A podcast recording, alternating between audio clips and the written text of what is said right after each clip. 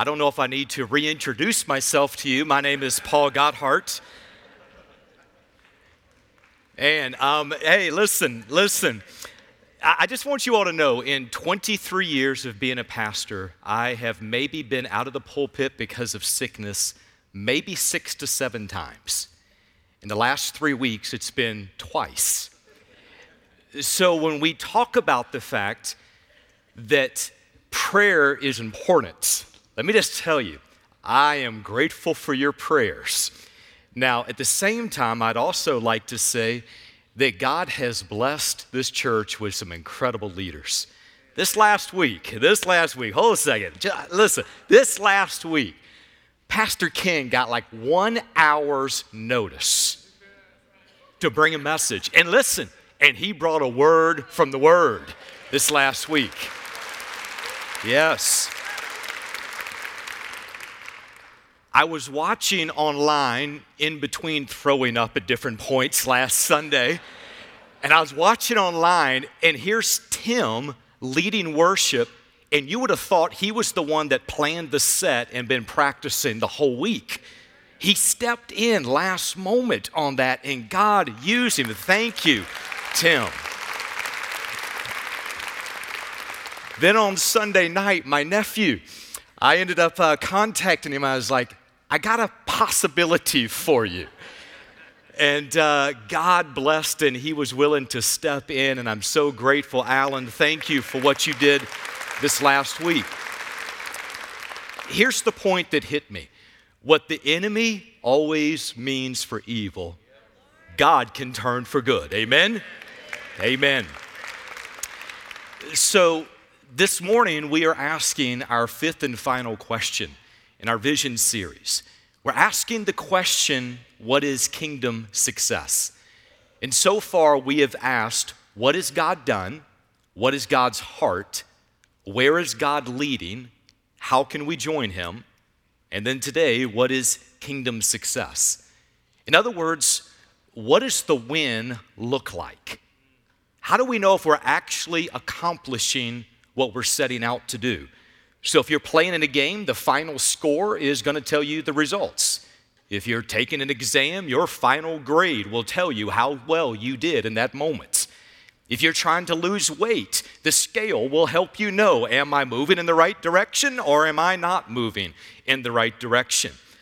So, if our focus here is what does it look like for people to be awakened by the gospel to a life of knowing Christ and making him known? How do you measure that? How do you know if it's happening? Do you measure it by our standard church metrics of attendance numbers and giving numbers and how many baptisms have happened, and how many small groups are, are currently running. And, and listen, don't get me wrong, I love me some stats. I, have stats that go back to when I first became a pastor. I can tell you about attendance and giving and those who were baptized and all sorts of other fun categories all the way back into 2000. I love stats. But here's the thing stats will only give you a portion of the bigger picture. It's kind of like trying to evaluate whether or not a family is healthy by discerning based on the pictures they posted online from their vacation last year. Like it, it, looked like the kids were happy, everybody had a smile on their face, and you could tell they had some nice meals and they stayed at a nice place, but that doesn't necessarily tell you the story of what happens behind doors the other 51 weeks out of the year. So, kind of bring that back into vision and church life. That is, how do you understand the health of a church? How do we move forward measuring what God is doing on the inside? Now, listen, I've already said it. I love me some stats. But your normal church statistics do not measure things like stronger marriages and stronger families.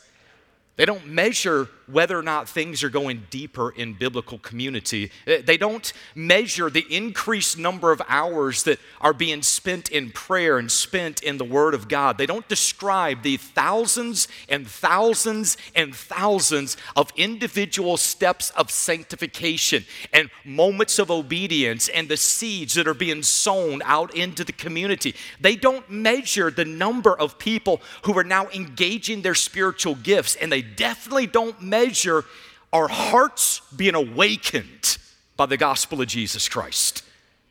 So, my question is how do we build a culture that celebrates the whole journey? And mark my words, seeing people awakened by the gospel to a life of knowing Christ and making Him known, it's a journey. It's not just one step, it is a process over time. So, I'm going to give you a kingdom concept. I, got a kingdom concept and a kingdom principle. I'm going to give you the first one up front. We're going to work this one out. Here's a, a kingdom concept kingdom success happens when God redeems moments of faithfulness for the advancement of the gospel and the expansion of his kingdom. Kingdom success, it happens when God redeems moments of faithfulness for the advancement of the gospel and the expansion of his kingdom. Now, these redeemed moments of faithfulness, they can include things like spending time with God. They can include things like an increased time of prayer. It's a moment of faithfulness that God is redeeming.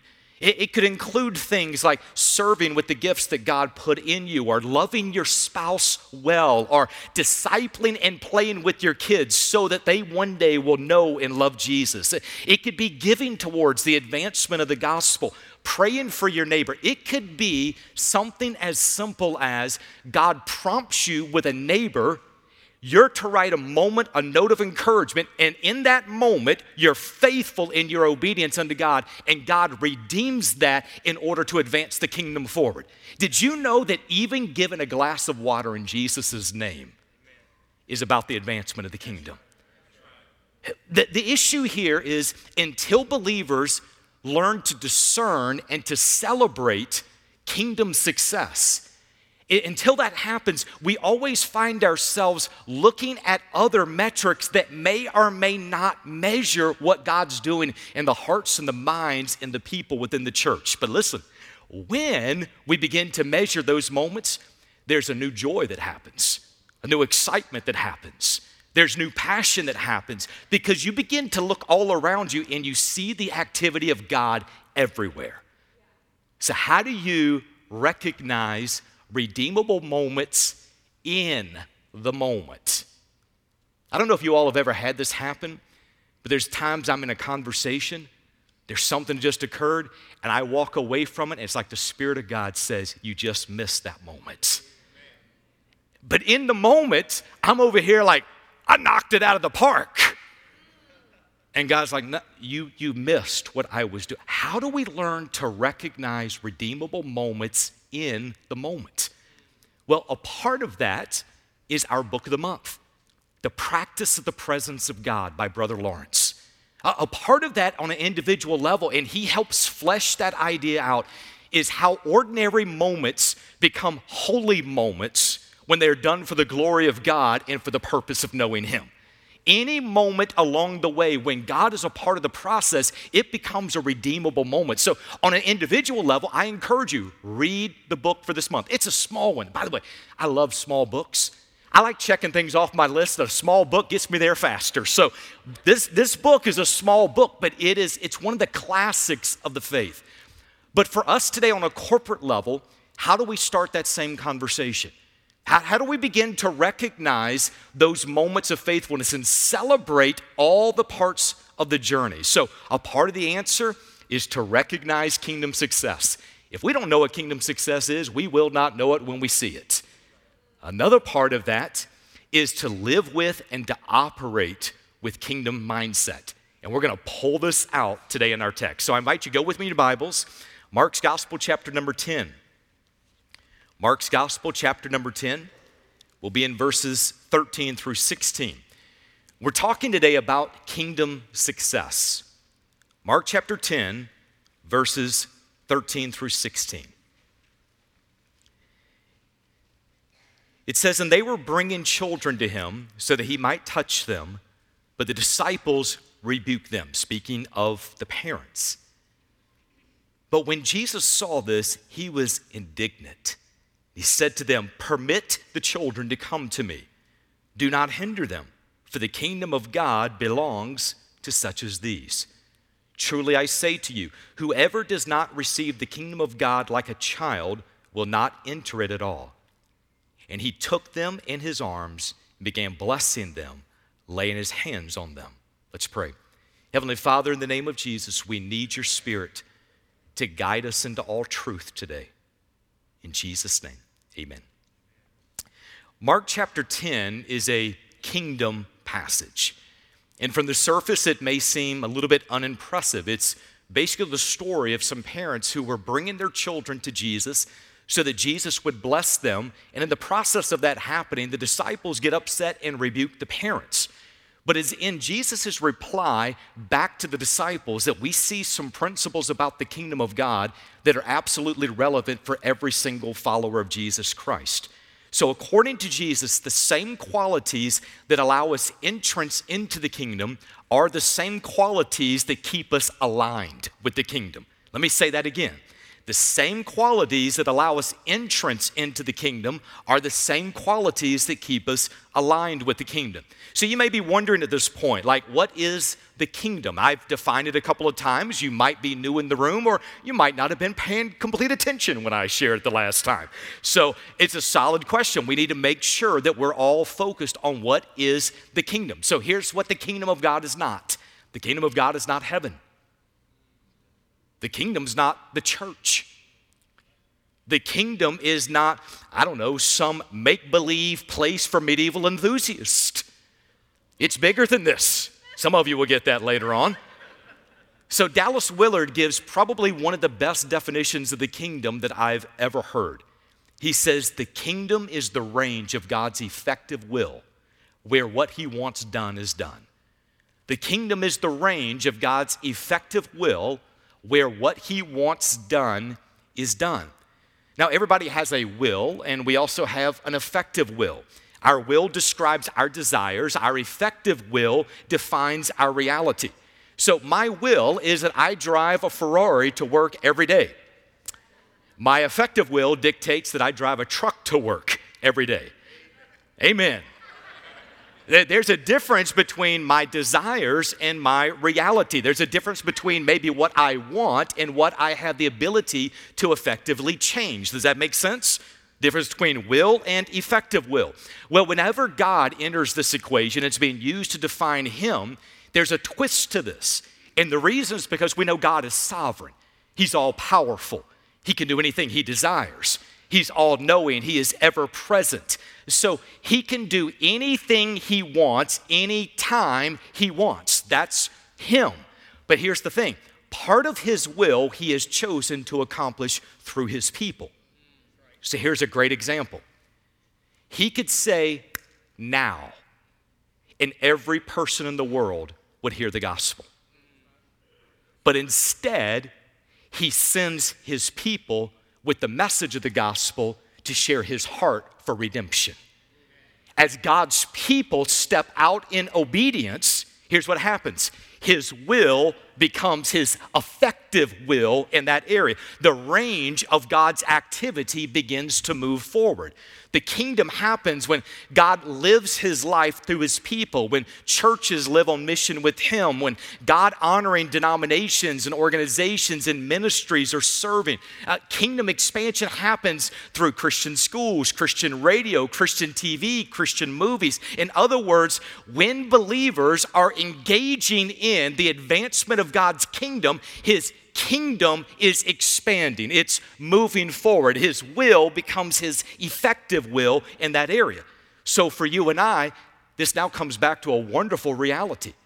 When we understand what the kingdom is looking like, that means when we are having gospel conversations, that's kingdom talk. When you're sowing the seed of the word, that's kingdom farming. When you're going out and you are investing in others what God has implanted in you, that's kingdom investing going on. It's a way that we begin to live on mission with God so that God's sovereign activity in the world, His kingdom, is expanding along the way. When Christians understand kingdom, two realities set in. First, it opens our eyes to countless kingdom opportunities. You can serve a homeless person and that's kingdom service. You can write a note of encouragement to somebody, that's a kingdom note you just sent out. You can take a mission trip, and that, that's kingdom activity. Volunteer on Serve Day, kingdom opportunity. All along the way, when the people of God are being about the mission of God and expanding his kingdom forward, that's kingdom opportunity. So here's the other piece that now sinks in it drops the barriers that divide us. I don't know if you all know this or not, but churches and ministry tend to be territorial. Do you know that? I, I know, brand new information for a lot of people out there, but a lot of times churches like to know there's other Christians out there. We just like them to stay out there, not over here, not around. Like, you, they need to stay out there. Did you know that is not God's heart? It has to be, when we understand kingdom, we look at other Bible based, kingdom minded churches. They are not our competition, they are our teammates. And, in that situation, when one church is moving the cause of Christ forward in their circle of influence, and this ministry is living on mission with God, and this church is about the kingdom, and we're running in our lane about the kingdom, here's what happens there's opportunity to celebrate all the way around because the kingdom is bigger than just one church, it's bigger than one denomination. If you'll remember, Jesus says in Matthew 6:33, seek first the kingdom. Seek first the kingdom. It's with willingness, it's with joy, it is with excitement that we seek first the kingdom. It's because of our heart for the kingdom that we want to plant churches and we want to support current churches.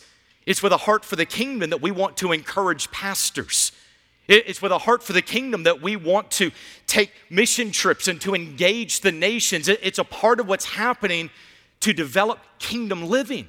Now, in the last couple of years, as things in our world have gotten, let's just say, more chaotic, and I know that's a relative term. I mean, there's always been chaos. It just seems like there's a lot more things that are pronounced right now. There's been more division, there's been more disruption, there's been more confusion, all of these different things. When that's happened, here's a, a trend that is happening within local churches. They're sitting on resources, pulling back from the mission, and now focusing inward to make sure we're all taken care of. I've got at least two problems with that. First of those is Jesus did not say, Seek first the kingdom unless the world gets chaotic around you. Second part of that is he did not say, Seek and build your kingdom first, and if you got some extra time, would you work on mine? It's seek the kingdom. We're either walking in obedience or in disobedience. There's no two ways about that. So, if we understand kingdom and we understand moments, redeemed moments of faithfulness, and we understand when the people of God are living on mission with God, it is pushing back darkness, it is expanding God's kingdom. When we get that, all of a sudden we're now ready for what's happening in this text.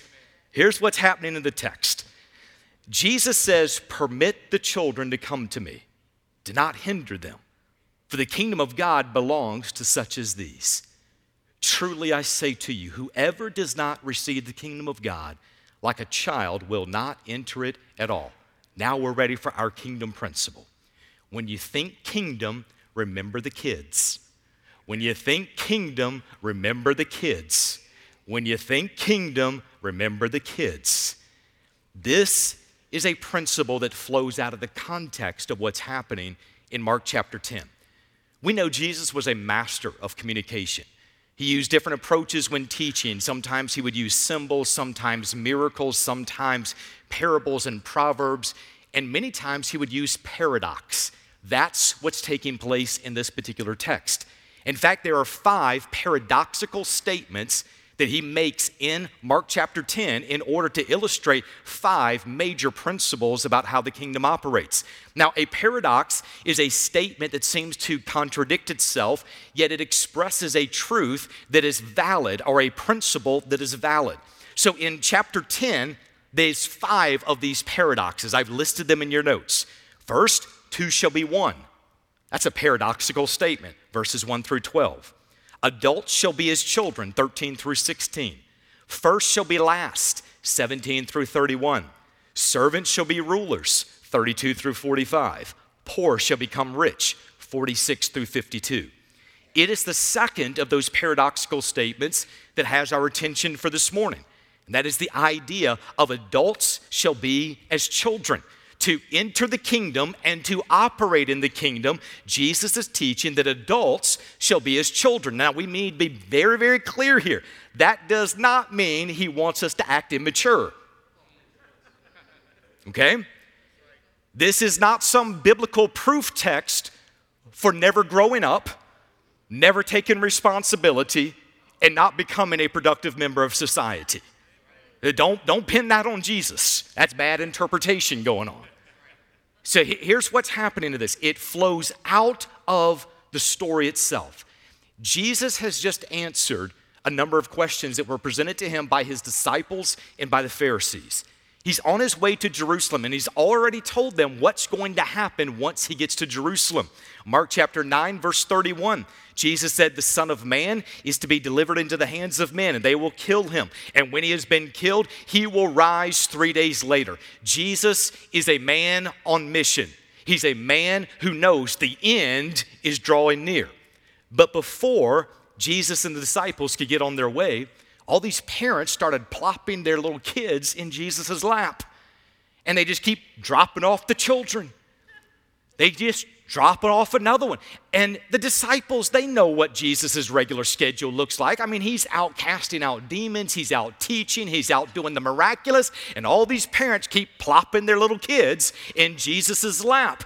Now, here's a part of the culture moms wanted to make sure that their children had been blessed by a distinguished rabbi on or immediately after their first birthday. So these moms are just wanting to bring their, their child, get the blessing of Christ. So put yourselves in the disciples' position for just a moment. They knew Jesus was on a mission. They knew his regular activity was not what they were seeing at that moment. And now it seems like he's unable to move forward on mission because these parents seem to be getting in the way, dropping off their kids. Now, I, I want to give them the benefit of the doubt. Maybe they're looking at this saying, hey, Jesus, we got to go. Like, uh, I, we got a schedule to keep. It might have been the disciples had already been working the crowds and saying, hey, just five more minutes, everybody, five more minutes, and then we got to go. And then the parents went 10 minutes and 15 minutes, and they're like, they're not listening. I, I don't know what happened at that moment. Here's what I do know at some point along the way, the disciples got so upset with the parents, they rebuked the parents. And here's what Jesus, it says in the text Jesus was indignant. That's a Greek word means ticked. He's mad. He's upset with what just happened here. And, in, fact, what you find is he openly rebukes the disciples and he contrasts the qualities of kids with principles of the kingdom. So here's our principle when you think kingdom, remember the kids. When you think kingdom, remember the kids. Now, this is where we got to be careful in our interpretation. Christians have a way of romanticizing the words of Jesus to come up with a completely different interpretation than what he's talking about. So we'll look at something like that and we're like, well, what are the qualities of a kid? Well, you know, children, they have a humble attitude a lot of times and maybe an unassuming innocence and they have a short term memory whenever they've been wronged, and a lot of times they're trusting in a teachable spirit, and they're willing to help if they're asked. And, and we come up with our own interpretation of what we think he's talking about. And it sounds good, but it's wrong. It's completely wrong. Let me give you a couple of reasons on that. First, every kid does not have the before mentioned qualities that I just shared that kids are naive a lot of times, but innocent, mm, I'm not sure about that one. Kids can hold grudges longer than adults. Some of them can put on a clinic in selfishness. and try teaching your children to do chores and talk to me about their willingness to help when needed. Oh, here, here's another fun one. We conveniently leave out the qualities of kids that don't fit our narrative at that moment. How about the fact that a lot of times they're disobedient? How about the fact they can throw a temper tantrum and, and they're foolish? Now, are those the qualities in children that we think Jesus wants exemplified in the kingdom? I don't think so. This is again context. I always go back context, context, context. What did it mean to the original audience in the original setting, original purpose, original time? Like, what did it mean there? Here's some things about children in that culture that would have gone across the board. First, kids lack power. Kids lack power. A child did not have social influence or even legal rights apart from their family. It was not within their ability to influence change or to make demands, or here it is, set their own agenda. They are effectively without power. As soon as you recognize that, you now have a direct connection back to what Jesus is addressing with his disciples. There's a correlation here. The disciples, whether out of good intentions or personal irritation, they're trying to set Jesus' agenda. They're trying to get God on their page instead of them getting on God's page. Jesus wasn't complaining about the kids. He wasn't telling them to send the families away. He's redeeming a moment. He's sitting with these children, blessing the children, and in the process, blessing the families. How do we know that he's doing what he's supposed to do? Because over and over again in the Gospels, you find that he would sit with the Father and he says, Whatever it is the Father has told me, that's what I'm going to do. He's doing exactly what he was supposed to be doing in that moment. And yet they're trying to drive the agenda. Now, here's an incredible principle for every follower of Christ. As kingdom citizens, we have no rights, no power, no agenda apart from what is given to us by God. Said differently, does God have the right turn your schedule upside down without asking your permission first? Does he have the right to throw your agenda out the door and to replace it with his plan? Does he have the right to say, give this amount, serve in this capacity, invest in that person, come with me on this mission trip, release your grip in this area, follow me into deeper areas of faith. Does God have the right to radically turn your life upside down for the advancement of the kingdom? Yes. Yes, He does. Here's the issue too many Christians are trying to negotiate a spiritual contract with God. They'll say, God, I'll go if you do this. God, I'll serve if you hook me up in this area. But remember, how you entered the kingdom is how you operate in the kingdom. We did not negotiate a contract coming in. You don't negotiate a contract when you're in. It's either we walk in obedience or we're walking in disobedience. When you think kingdom, remember the kids. Kids lack power. Here's the second one kids need help. They need help. In Jesus' culture as well as in ours, kids are completely dependent upon their parents. Now, remember the optimal time for a mom to come and have their child blessed by a distinguished rabbi was on or immediately after their first birthday. Contextually, these would have been children, little tiny children, one year old, maybe moving in between one and two, young children. A one year old is completely dependent upon their parents for protection and provision. A child needs someone to feed them and to care for them and to guide them and to love them and to watch over them. Here it is. They are absolutely dependent. They are absolutely dependent. They are absolutely dependent. When a person enters the kingdom of God, they are absolutely dependent. They are sinners in need of a Savior. They are helpless to make things right on their own. Unless God acts on their behalf, they are doomed to an eternity separated from their Creator. They have nothing to give but depravity, nothing to offer but brokenness, nothing in their hands but the filthy rags of self righteousness. And when that person comes face to face with the reality of the cross, they become painfully aware that they are helpless and in need of a Savior.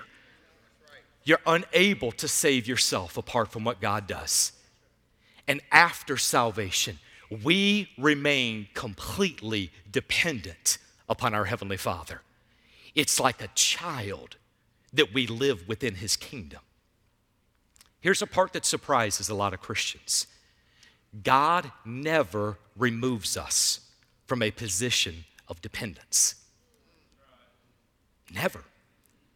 Jesus said, Without me, you can do nothing.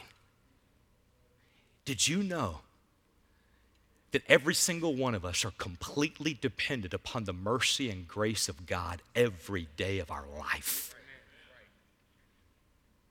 It's God who put the talents and the gifts in our life.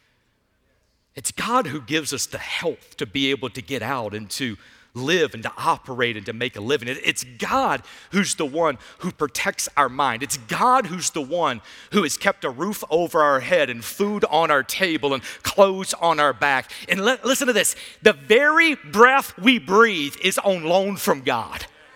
Every part of it. We remain dependent upon Him. Hey, here's a thought that just hit me a second ago. If I look at my bank account, for advancing the kingdom of God to reach the nations, we ain't going far. but here's the thing it's not dependent on my bank account. My Heavenly Father owns it all. My part is to faithfully obey what He's told me to do in my life. Our, our God is the source. People have resources, God is the source. When believers recognize that we're always in need of help, we're never removed from the position of dependence, here's what happens it drives us back to our knees in prayer. It reminds us over and over again that anything that happens, any good that comes, any fruit that remains, it's not because we were so wise, it's not because we were so strong, it's not because we were so gifted. It is completely because our Heavenly Father has been gracious to pour out His mercy on our behalf.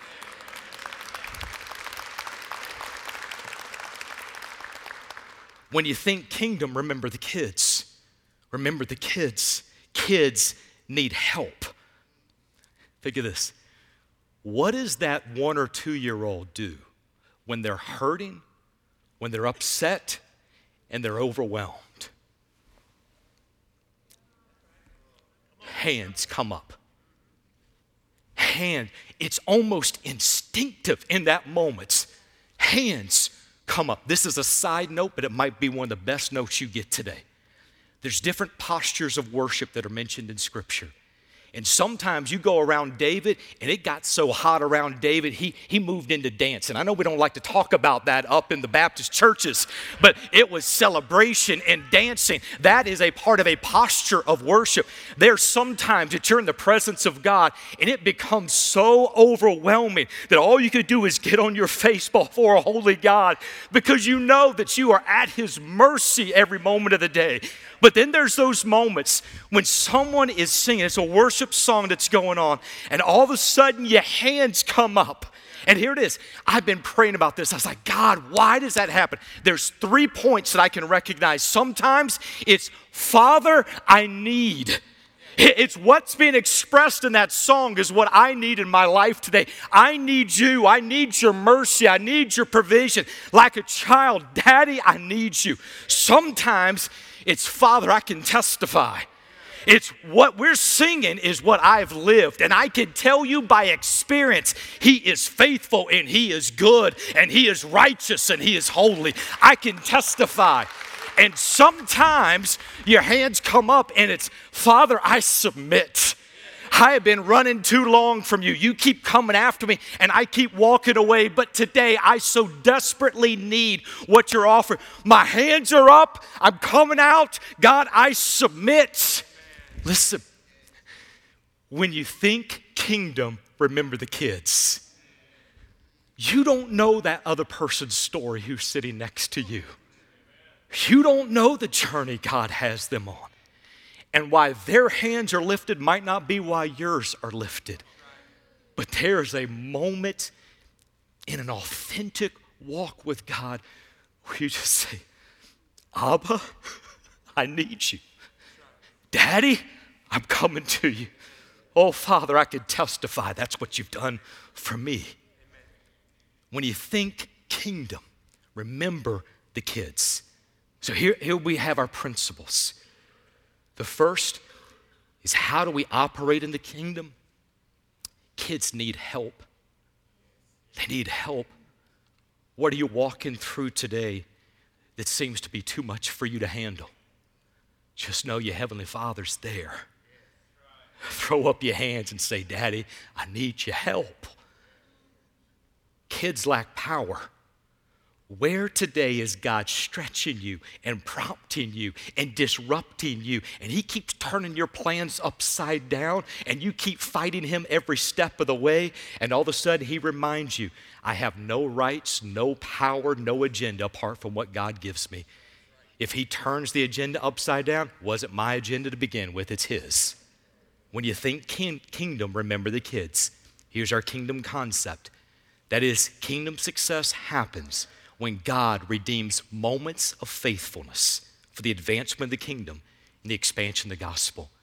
We need to celebrate the whole journey. Eh, kingdom success is measured in those redeemable moments, measurements that might not fit on the church metric scales but they are the steps of obedience and the opportunities that God has given. Many times it lead to those other numbers that we get really excited about celebrating. Redeem moments help us see God's affairs in the daily activities of life. Redeem moments help us to see how God is at work turning all things together for good. So, my question for you is how is God prompting you to respond? What is God stirring in your heart today? Where's that place where He's saying, I'm calling you to this? And you keep saying, But God, I don't think I'm ready. That's okay because our Father knows our needs. You might say, God, I don't have the resources to do that. that that's okay, your daddy's loaded. He's got it all. The issue is, will we walk in obedience and allow God to redeem those moments for His glory. Some of you today, it might have been that God has been after you for a long time. And you keep running and running and running, and it's not getting any better. It just gets more confusing. This morning, would you consider running to Him? It might be today that you have been praying about a church home for a while. And God has been prompting you. Sherwood's at home. And you keep saying, but I'm going to wait until this. Or this, here's, here's a thought. Something God brings me back to constantly. There is safety in submission to God. Just step into submission and allow Him to do what only He can. It might be that God has been prompting you on the Meet the Need campaign. And maybe it's been something that you're saying, I'll get to that later on. And yet he brings it up in another place and brings it up in another place. Again, there's safety in submission to God. I could not dream of everything that God is working on in people's lives. So all I'm going to do is say, would you respond in faithfulness and obedience to how God is prompting you? I'm going to ask you, if you would, to bow with me for just a moment heads bowed and eyes closed.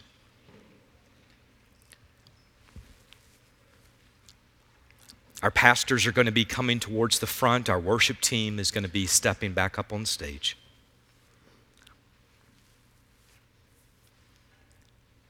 The end of a service is one of those incredibly, incredibly important moments. It's a moment for some people where they will either take another step towards disobedience, or either they take a step towards faithfulness. This morning, there's, there's a spiritual battle that is happening in the heavenlies over churches, over believers, over cities. And we need our Heavenly Father. He never removes us from a position of dependence.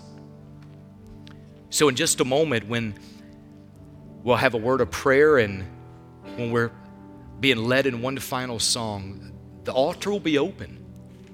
And it might be that this morning you just need to come and to have prayer. It might be that you don't even know where to start in prayer, but you would like to have a pastor pray for you. There's pastors standing at the end of each of these aisles. It might be today that, that you're not sure if you were to close your eyes in death, if you would open your eyes in the presence of God. But you want to know for sure. I, I want to encourage you come talk to one of these pastors. However, God is prompting you, I'm going to encourage you to respond in obedience to Him. Heavenly Father, we recognize that without you, we can do nothing. We recognize that unless your spirit moves, then God, hearts are never changed, lives are never changed. Our change is temporary at best. God, we need something that is so clearly of you that we're not going to argue our way back out of it and try to explain it away. So, God, would you have your way as the service is coming to a close? And God, we will thank you for that. In Jesus' name, amen. If you would stand, the altar is open, and sing as you desire.